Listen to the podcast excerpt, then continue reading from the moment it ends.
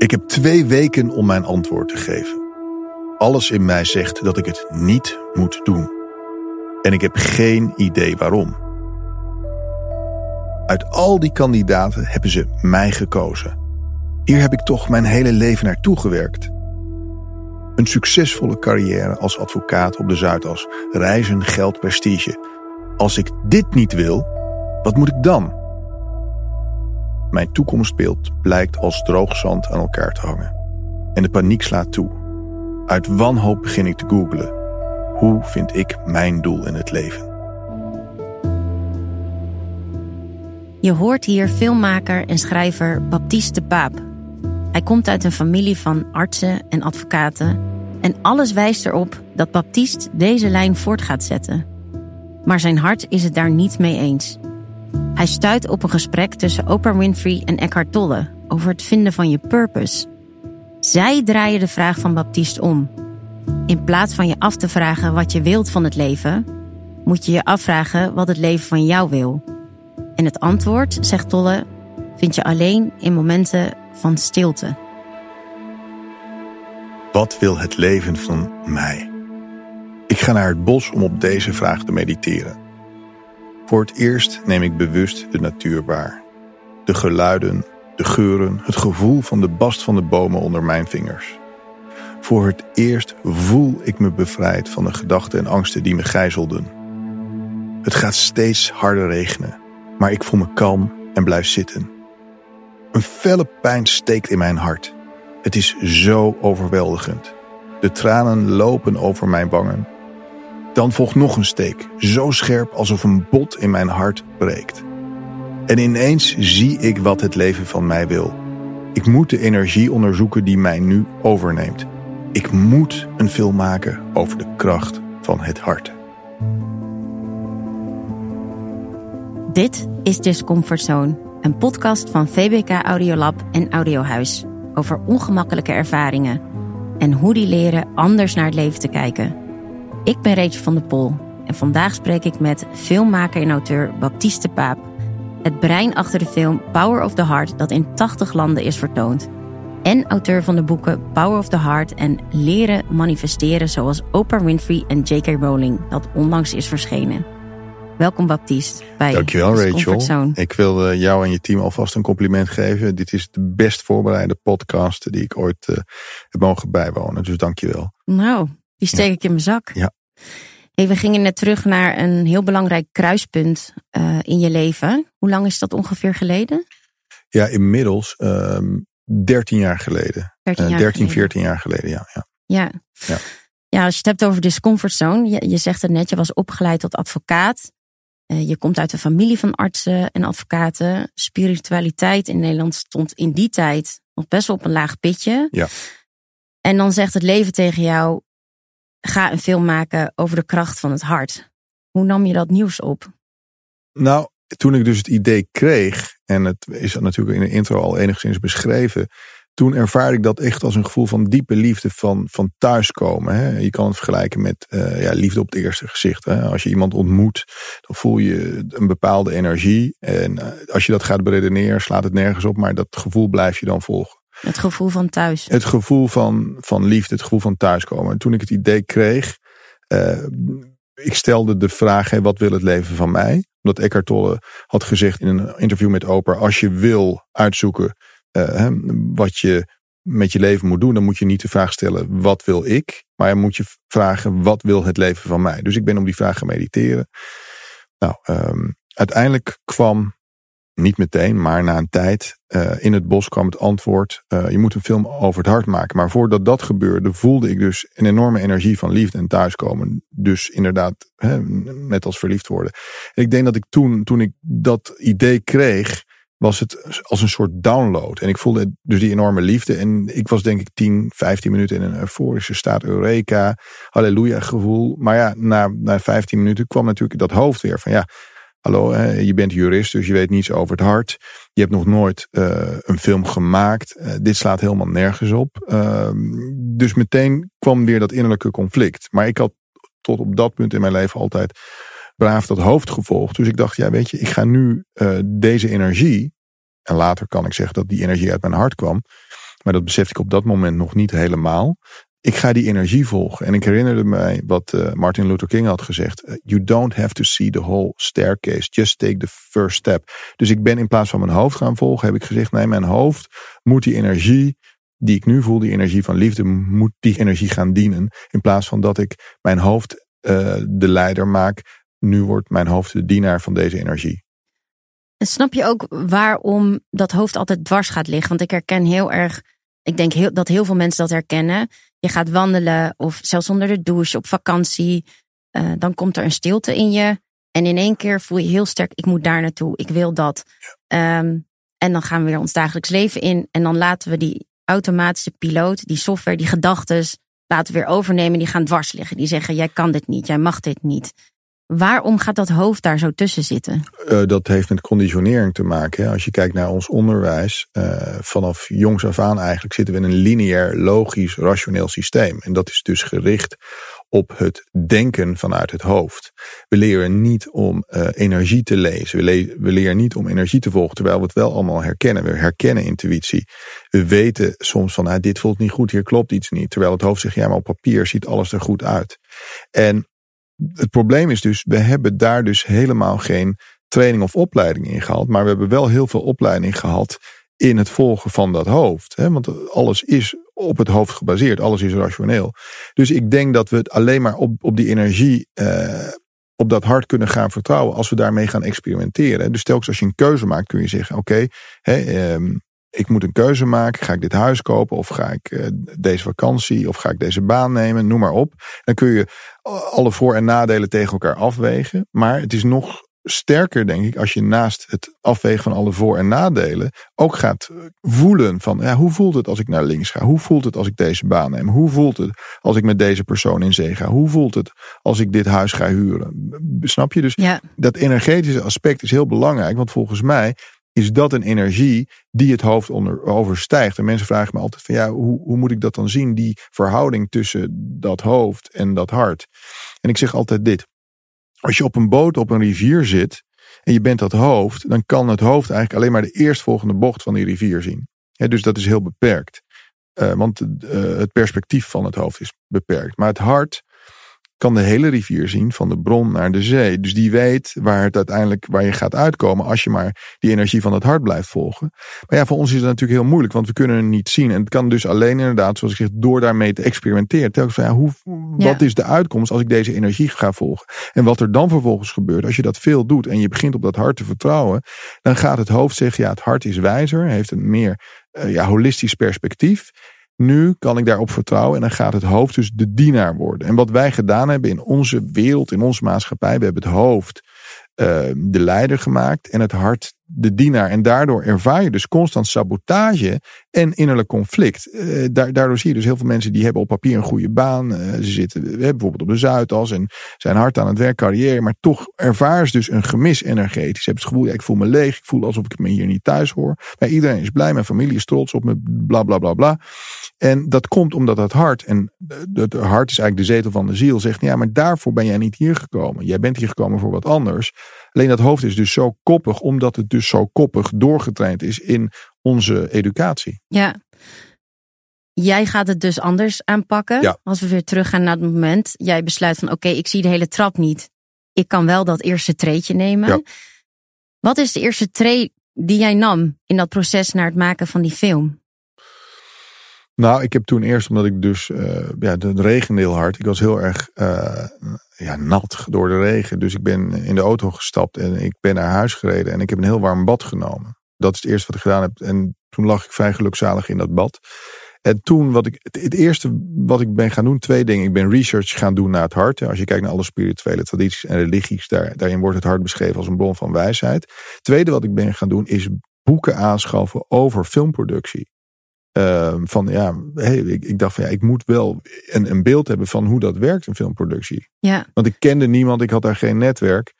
Uh, dus ik, ik dacht van ja, ik moet wel eerst leren hoe dat uh, in elkaar zit en waar, hoe begin je dan daaraan? Ja. ja. Ik ben heel benieuwd ook, hoe reageerden jouw uh, familie en vrienden op jouw besluit? Want je besluit dus, ik ga die baan niet nemen, ik ga een ander pad inslaan. Hoe reageerden zij daarop? Um, heel negatief, uh, onbegrip. Uh, ja, toch ook wel. Um, ja, daar werd ook wel om gelachen. Dus ja, totaal onbegrijpelijk. Ja. Uh, maar dat, dat is ook onbegrijpelijk. En een van de dingen die ik geleerd heb toen ik Maya Angelou mocht interviewen. Ik weet niet of je weet wie zij is, maar zij is inmiddels overleden in 2013. Ik heb haar geïnterviewd. En als je haar verhaal kent, ja, dat is ongelooflijk. Maar zij zegt, als je vanuit het hart gaat leven, het eerste wat je moet ontwikkelen is courage, zei ze.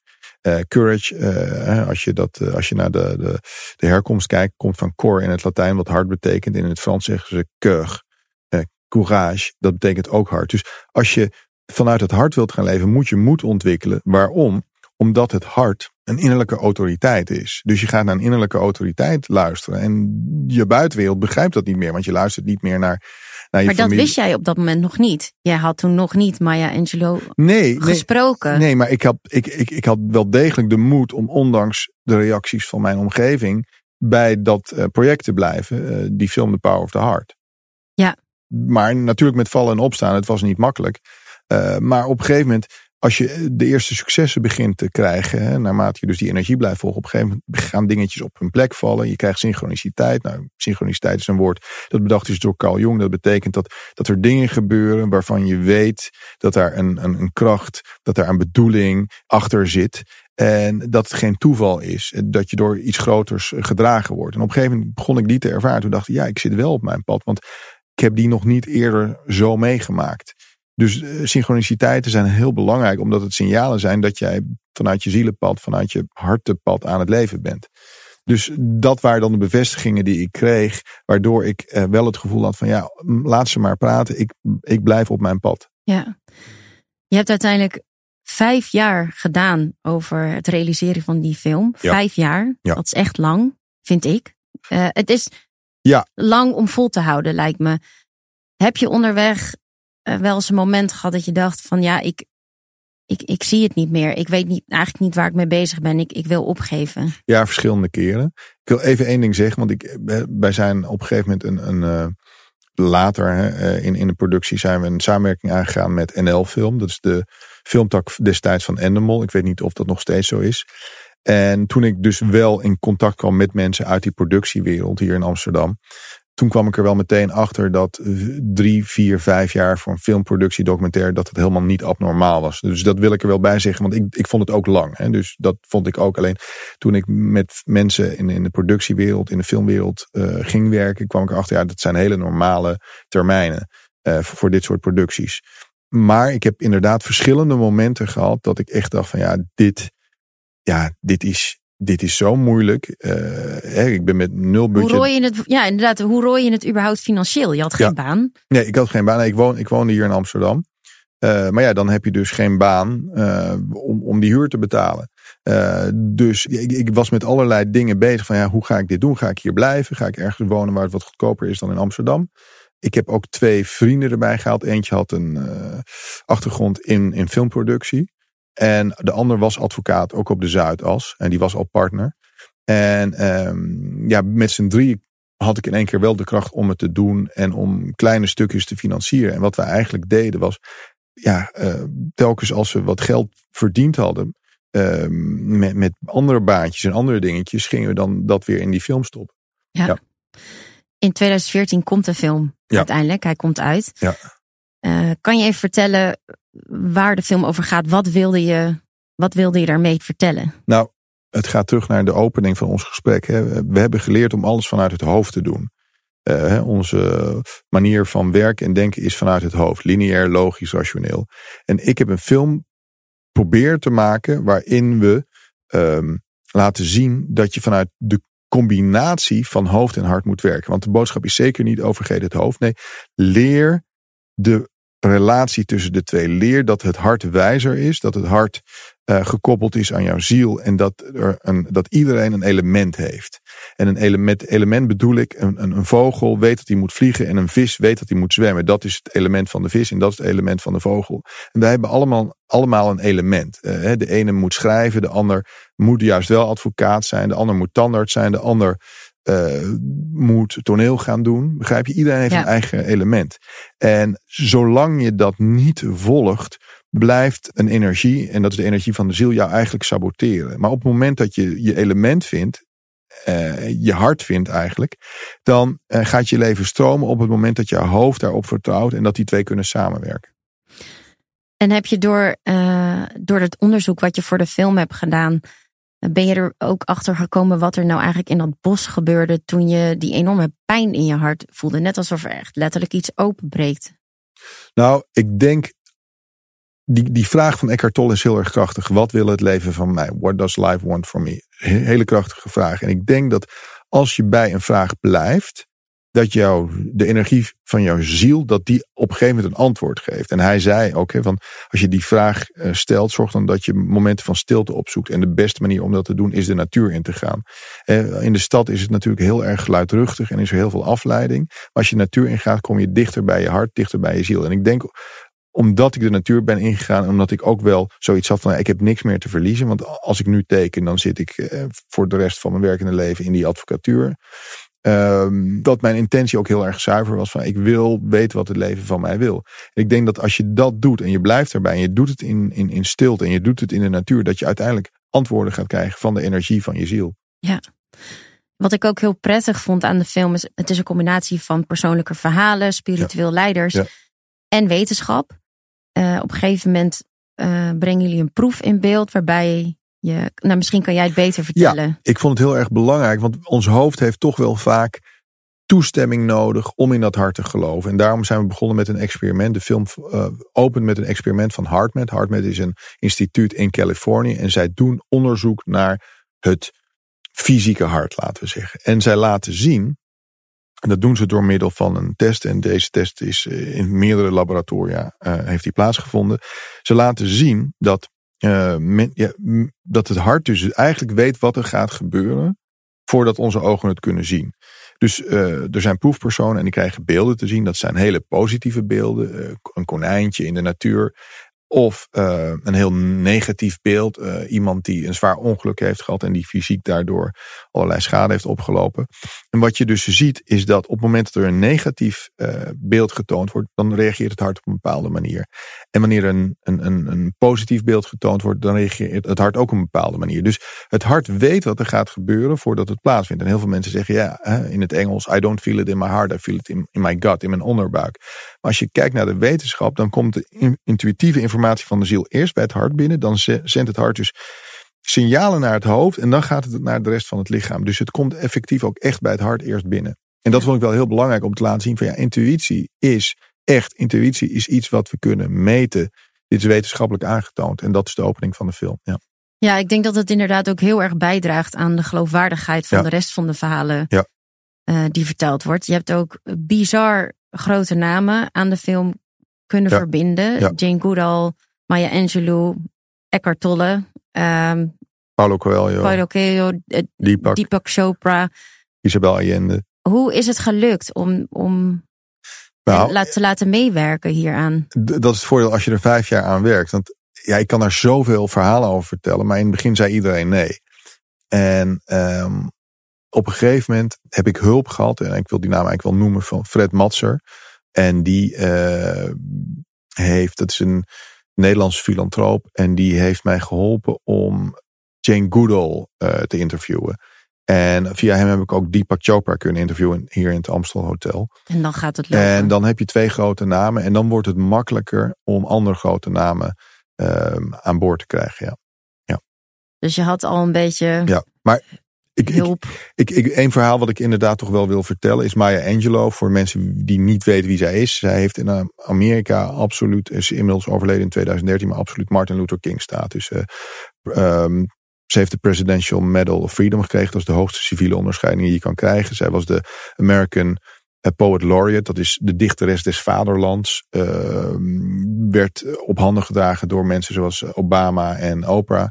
En um, ik kon haar niet eh, krijgen, ook niet nadat ik al grote namen had. En op een gegeven moment hebben we via bemiddeling van Gary Zukav, uh, dat is een van de sprekers ook in de uh, film. Die heeft het boek geschreven, The Seed of the Soul in het Nederlands, De Zetel van de Ziel. Goed bevriend met Oprah. Hebben door bemiddeling van Oprah toch het interview met Maya Angelou kunnen krijgen. En toen zat ik dus bij haar in Winston-Salem, North Carolina.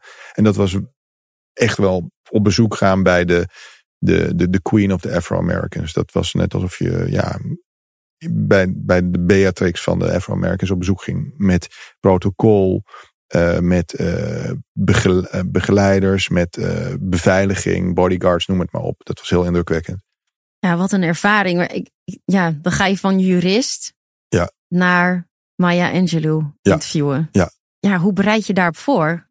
Uh, op Maya Angelou? Ja. Ja, je moet je voorstellen, ik kom natuurlijk als, als, als ja, Europese blanke jongen in één keer in een soort.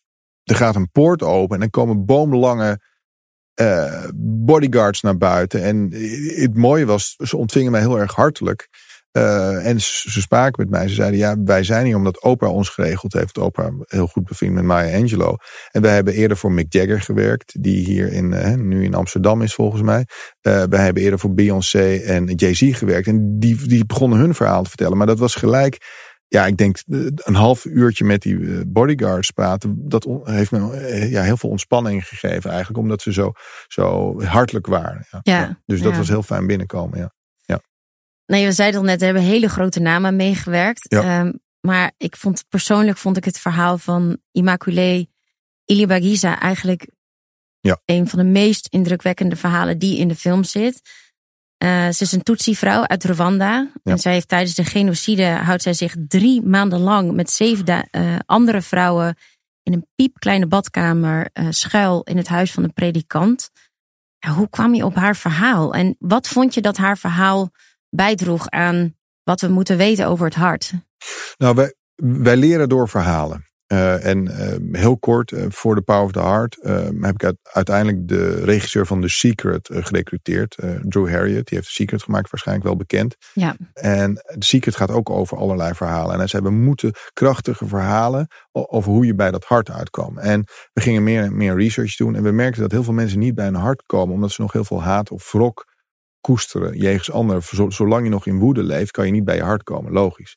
En um, een van de mensen die we interviewden, Marion Williamson, had gezegd: Nou, als je elke, keer als ik het moeilijk heb uh, en ik niet bij mijn hart kan komen en niet kan vergeven, dan denk ik aan Immaculée Ilibagiza. Dus we zijn daar ingedoken en we dachten: ja, dit is wel het krachtigste verhaal. Want als zij vanuit al die woede die ze voelt jegens de moordenaars van haar familie. Ja, want kan je nog één keer even kort Nou, uitleggen wat haar verhaal is? Ja, dus je hebt, je hebt het al een stuk beschreven. Ja. We zitten in 1992 volgens mij in Rwanda en er breekt een genocide uit waarin de Hutus alle Tutsis uitmoorden. En uh, Immaculée Ilibagiza is een Tutsi-vrouw en zij gaat uh, uh, schuilen bij een plaatselijke Hutu-priester.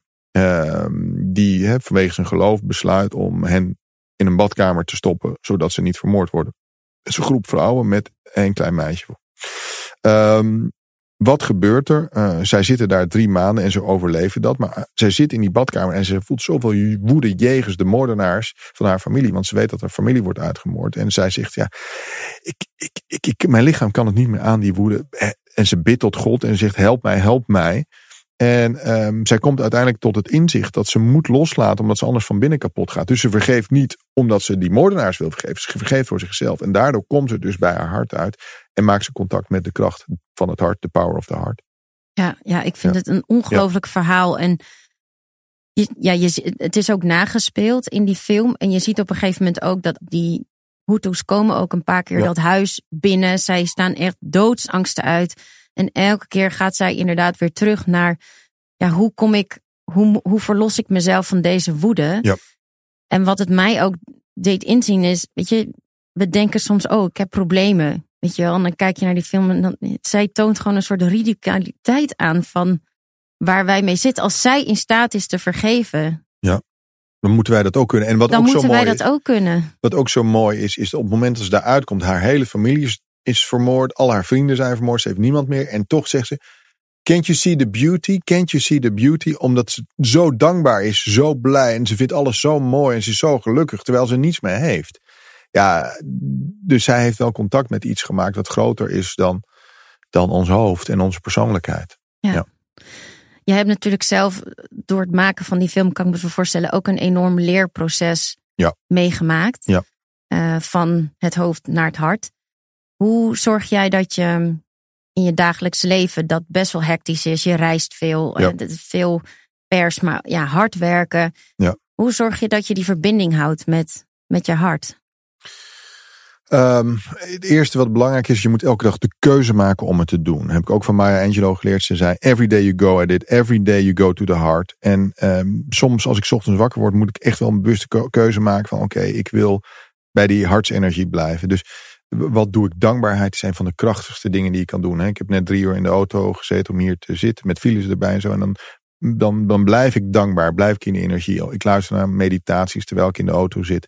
Ehm, ik ga zoveel mogelijk de natuur in als ik kan. Ik heb al die mensen geïnterviewd en diezelfde vraag gesteld. Hè, wat doe je? Maar Jane Goodall zei, ik kom bij mijn hart wanneer ik met mijn dieren werk en in de natuur ben. Maya Angelou zei, ik kom in mijn hart wanneer ik zing en wanneer ik bid. Paulo Coelho zei, ik kom bij mijn hart wanneer ik schrijf. Eh, Isabel Allende zei, ik kom ook bij mijn hart wanneer ik schrijf of wanneer ik met mijn hond aan het spelen ben. Zij zei zelfs, en dat is vrij logisch, van ik, ik kom bij mijn hart wanneer ik de liefde bedrijf met mijn man. Eh Eckhart Tolle zei, ik kom bij mijn hart wanneer ik in het nu ben, in de natuur. Dus er zijn heel veel manieren om bij je hart te komen. En jij moet zoeken wat past bij mij, want iedereen is verschillend. Maar bij mij is het dankbaarheid, meditatie, in de natuur zijn. En uh, ja, de sportschool helpt mij ook altijd wel als ik in de sportschool ben. En ik, dan ben je heel gefocust en daar, daarna voel ik me ook super goed. Ja. Ja. Ja. En je hebt net ook een nieuw boek uit. Ja. Leer manifesteren. Zoals Oprah Winfrey en J.K. Rowling. Ja. Nou, de titel zegt het al een beetje, maar kan je je eigen woorden uitleggen waar het boek over gaat en waarom je dit wilde schrijven? Ja, ik kwam op het idee, ik woonde toen in Amerika. Dit is uh, 2010, nee 2010, 11, 12 zo. Ik, ik speelde al met, het idee, maar het, begon, het idee begon toen ik dus een gesprek zag tussen Oprah en J.K. Rowling. Waarin um, ze eigenlijk, um, ja, Oprah ging J.K. Rowling interviewen. En toen gingen ze met elkaar praten. En je dacht, nou, deze vrouw uit Engeland en deze vrouw uit Amerika zijn heel verschillend.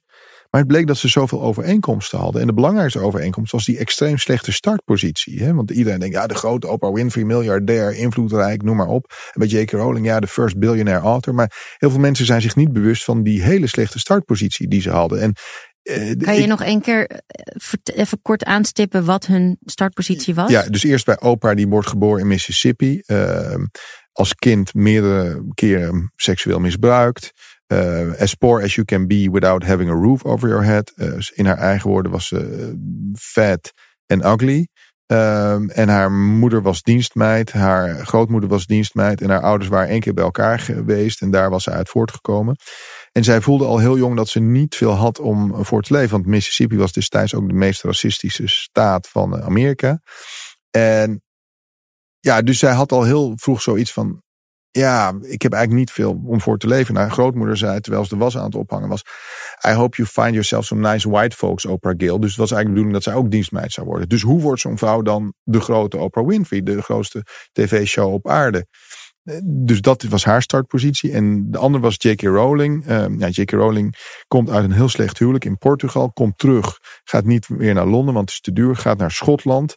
Omdat het daar allemaal betaalbaarder is. Ook omdat haar zus daar in de buurt woont. En ze heeft een, een, een zware depressie. Ze kan geen baan vinden. En ze moet voor een dochtertje zorgen.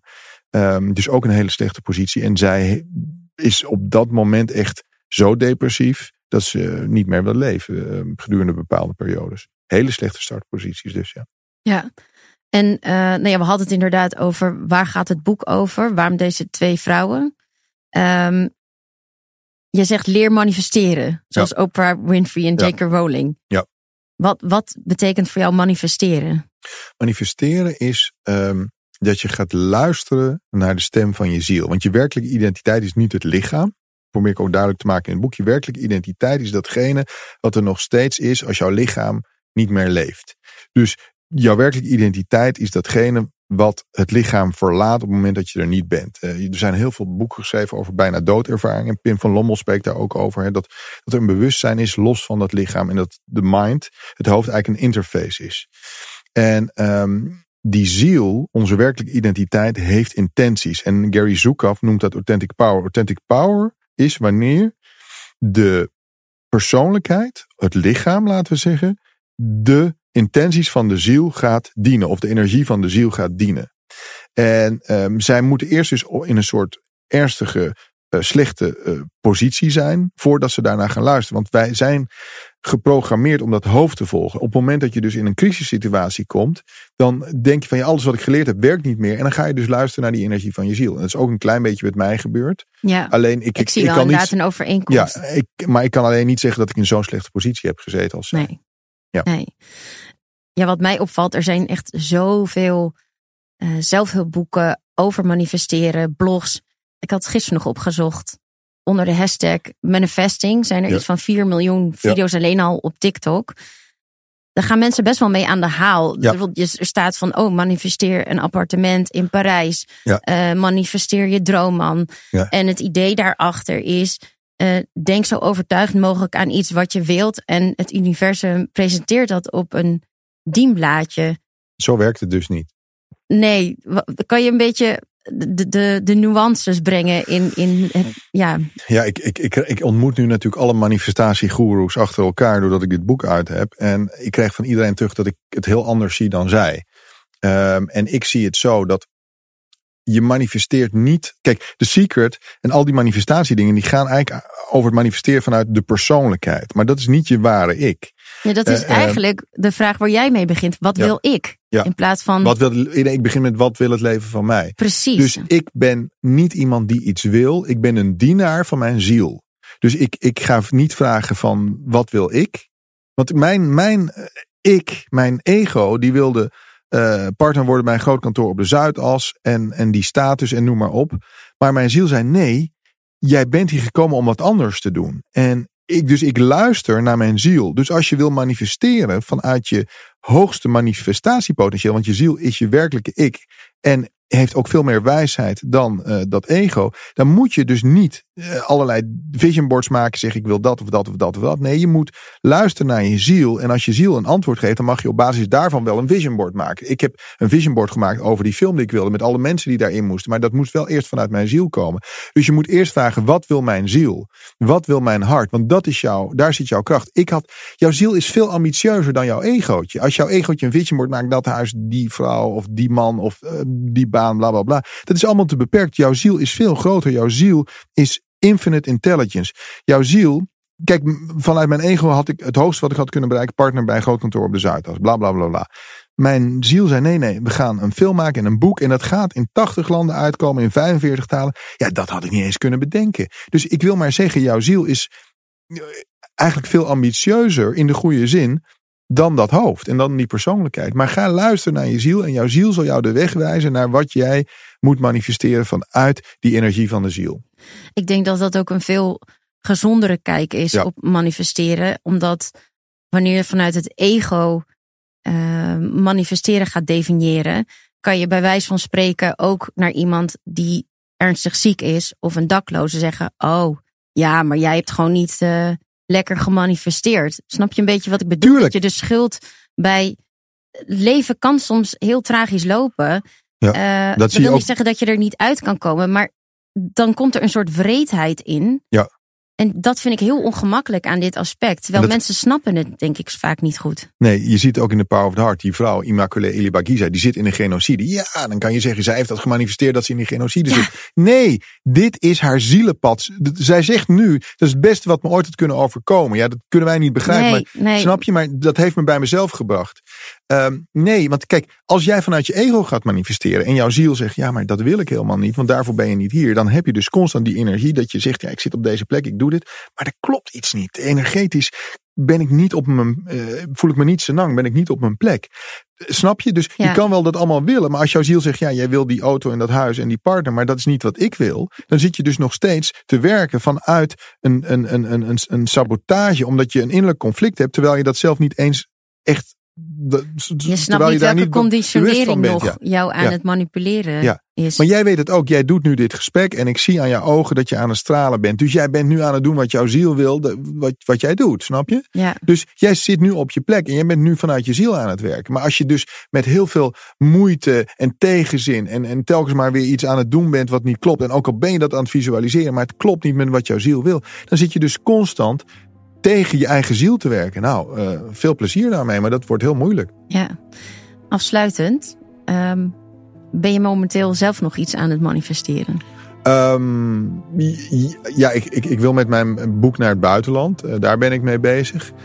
Ik ben ook weer in mijn hoofd met een ander boek alweer bezig. Maar dat duurt soms jaar voordat dat dan gemanifesteerd is. Dus dat zijn de twee belangrijkste dingen. En momenteel heb ik het heel erg druk met interviews overal naartoe.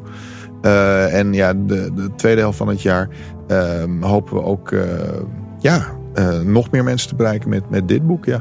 ja, dankjewel Baptiste dat je met mij de discomfortzone wilde gaan. Dankjewel Rachel. Ik vond het echt heel fijn om dit met je te mogen doen. Dit was Discomfortzone, een podcast van VBK Audiolab en Audiohuis.